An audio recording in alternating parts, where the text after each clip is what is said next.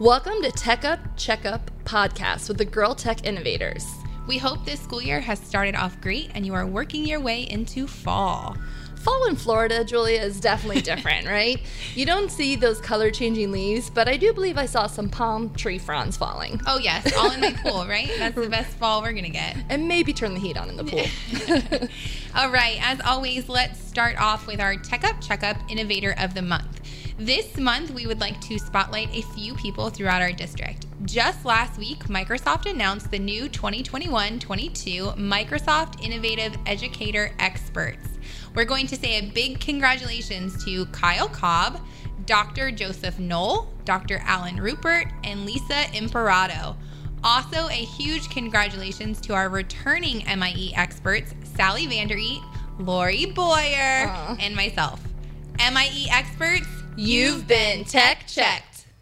Awesome. We are so proud of our new MIE experts and looking forward to seeing everyone continue to learn, grow, and share their expertise in instructional technology with others throughout our district.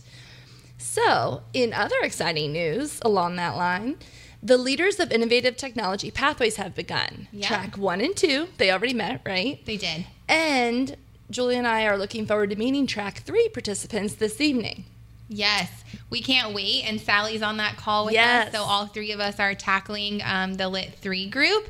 So as you can hear, there are the three different pathways. We have talked about this on our last episode, but just in case you missed that one, year one focuses on becoming MIE certified. Year two focuses on becoming an MIE trainer, while year three sets you up for applying to become an MIE expert. So we are just really looking forward to continuing to grow this MIE community within Absolutely. St. Lucie. So yeah, so reach out, you know, as you're if you're looking to grow along with us. Yep.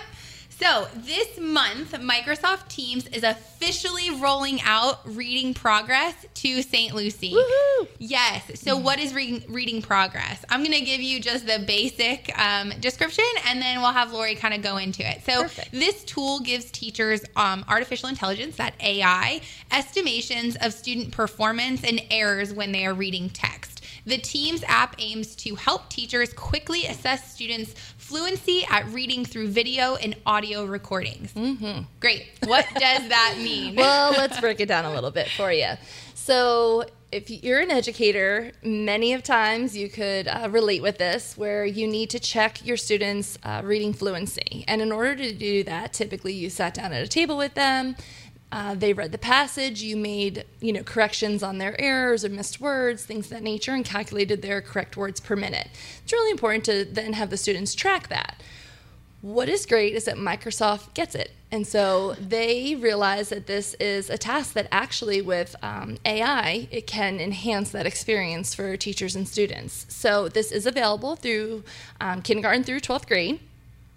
And what it does is in the assignments part of Microsoft Teams, that's where it's housed, you would create a new assignment and then you choose reading progress. When you do that, you then get to add the passage of your choice.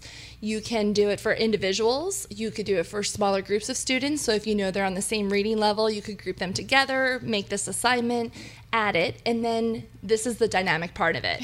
Students then have the opportunity, they turn on their camera on their laptop, their audio recording aspect of it, and then they go through and they read the reading passage. It then automatically um, it defaults to figure out the correct words per minute, if they skipped wow. any words, um, if they self corrected. It then um, puts it all together, takes that recording, and then the teacher can see it as though they were sitting across from the student and, you know, making any adjustments. Um, some really neat features in there is that it will give the teacher the ability to adapt it as needed too. So, say for example, if I was listening to it as a teacher and I wanted to make sure I focus in on certain aspects of it, I can adjust what is automatically detected or not.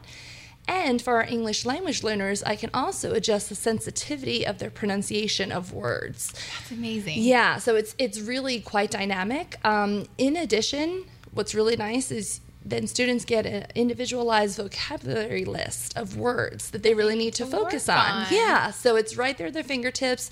You could adjust the number of attempts that they do, you know, for each passage. Sure. And then what's the other great part is the data rich aspect of it. So it gives you the insights into how your class is doing on the assignment. How individuals are. And the best part is it's easily shareable that data with other educators that are supporting them. So if you have in class, you know, ESE support or something of that nature, co-teachers, um, anyone who's supporting your students, it really gives them great quality insight into what they're doing with their reading fluency. Plus, you know what my favorite part is, Julia? It gives students the ability to be anonymous and have that um, ability to, if they're reading below level, it's not known to the world. Sure. You know what I mean? And it gives them that opportunity to learn and grow individually how they need it.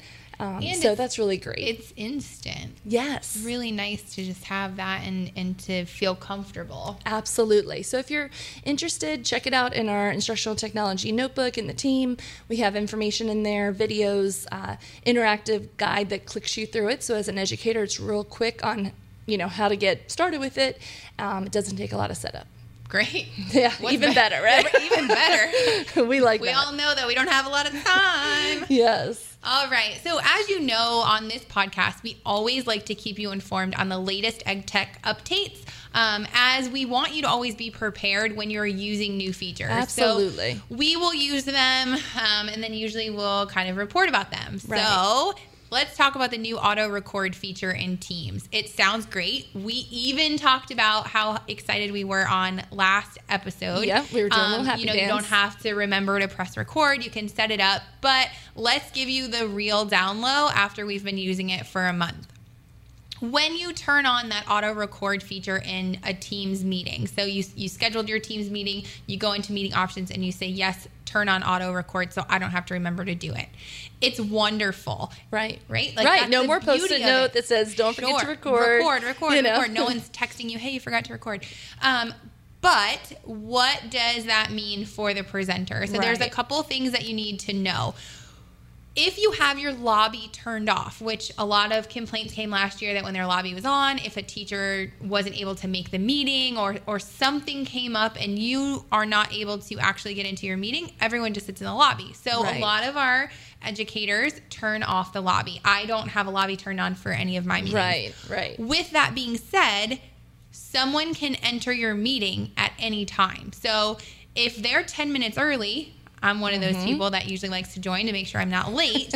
the recording is going to start at the time that that person enters the meeting. Ooh. It doesn't have to be you. Okay. So Lori's created That's- a meeting yeah. and Julia has joined it 10 minutes early. The recording is starting at that time. And now someone else joins the meeting and we're kind of going back and forth, having, Having a quick combo, chit-chat. yeah. Sure, both our cameras are on. It's recording all of that. Ooh. Now, the nice part is it does let attendees know that they are being recorded. So there's no, you know, sketchy stuff Mm-hmm. Right, going on. right. It does give the purple banner at the top, hey, this meeting's being recorded. The issue becomes now as the teacher or meeting organizer, Correct. at the end, when you end the meeting, that recording is automatically posted, and all of that stuff that happened in the beginning is in there. Right. So that's some extra steps then that you have because now you have to trim the recording, Right. things So of that nature, right? Within yeah, within the the video recording, you can go in and trim out what you know isn't needed. Mm-hmm. Um, you can always stop the recording at any time. So those are all great features. But we just want you to be aware that this is what's happening to us. Absolutely. With having everyone join before us. Yeah, and really, you know, it's knowledge is power. So we just want to know, want you to know when Yeah. we're utilizing some of these features, some things to be, you know, hyper cautious on when you're the meeting organizer. Definitely. Um, the other thing that um, is really big that I really want you to be aware of is whomever enters the meeting first, so it doesn't have to be you, is automatically the owner of that. Right now, it's a stream recording. So they can't be deleted. So, in case I'm losing anyone here, I am the organizer of my meeting and I have auto record on. Lori decides to join the meeting before I do. She is now the owner of my meeting recording. So even though I go into stream and I can Womp, take womp, off, that is a big womp Yeah. womp. I can take off those um, editing and viewing rights from everyone else. I can't take them away from Lori. So it's just, it's not a feature I'm in love with. If, if I'm Correct, being really, really honest and down low, um, there are workarounds to it, and I, I can imagine that this is only going to improve and get better. Sure, but absolutely. Just so you're aware. Right. And and you know, initially when things roll out, sometimes they need some tweaks along the way, especially when they hear back from educators uh, regarding the the use case of it.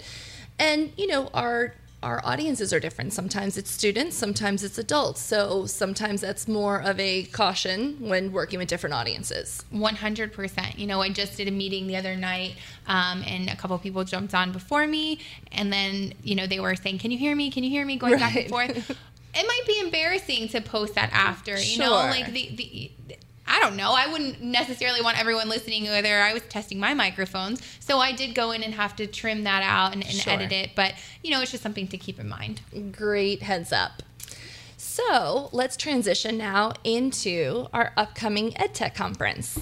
Woohoo! Woo! We are bringing it back. So, due to such a high interest in the last DIY EdTech conference, we decided to bring it back for another round this fall. Absolutely. So you heard Julia right. DIY is digital inspiration by you. And so that's our St. Lucie Public Schools educators. It is a virtual Yep, EdTech virtual. conference, and it is happening this fall on Saturday, November 6th. And you will attend this virtual technology conference from the comfort of your home, Drinking your coffee. in your pajamas. That's the best way to attend any conference, Right. if you ask me.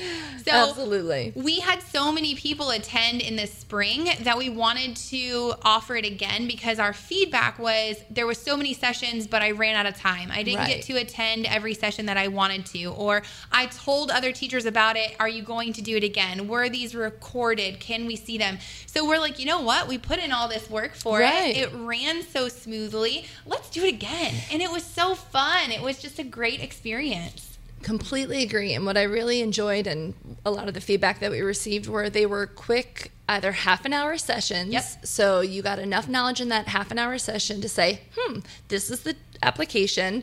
This is how you use it. These are some examples. And then you could take that and immediately, you know, translates into putting it into play in your classroom. Yep. Or you could dive a little deeper with a one hour session, um, you know, that you could choose and really, you know, get deep into that application. And once again, able to take it back to your classroom because the the why in DIY is you, the educator, who's giving you know your classroom tips that are purposeful and you know very helpful to all. And as you mentioned, it's the all every session that we're offering is by a St. Lucie Public Schools educator. So it's from people right here in our district that are doing the exact same things that you guys are doing. So Absolutely. With that, we're doing sessions on Padlet, Canvas, Benchmark Universe, Nearpod, Forms, Class OneNote, Canva, Yeah. bookings. There's so much that is going to be happening during this really short time frame. It's from 8:30 to noon, virtual. Yes. Um, You'll want to keep your, your eyes open for it. Registration will officially begin on September 30th. Woohoo. so make sure to check out. You could go to the talent development website for more information. We will once again we'll have information on the session. We'll have our Flipgrid videos from the presenters, so you really get a taste of what it is that each session you know comprises of, Sure, and then and you could choose. choose to register from there. You know for the different ones that meet your needs. Yeah, So we- space does um, fill up quickly, so Yes. be on the lookout. September 30th.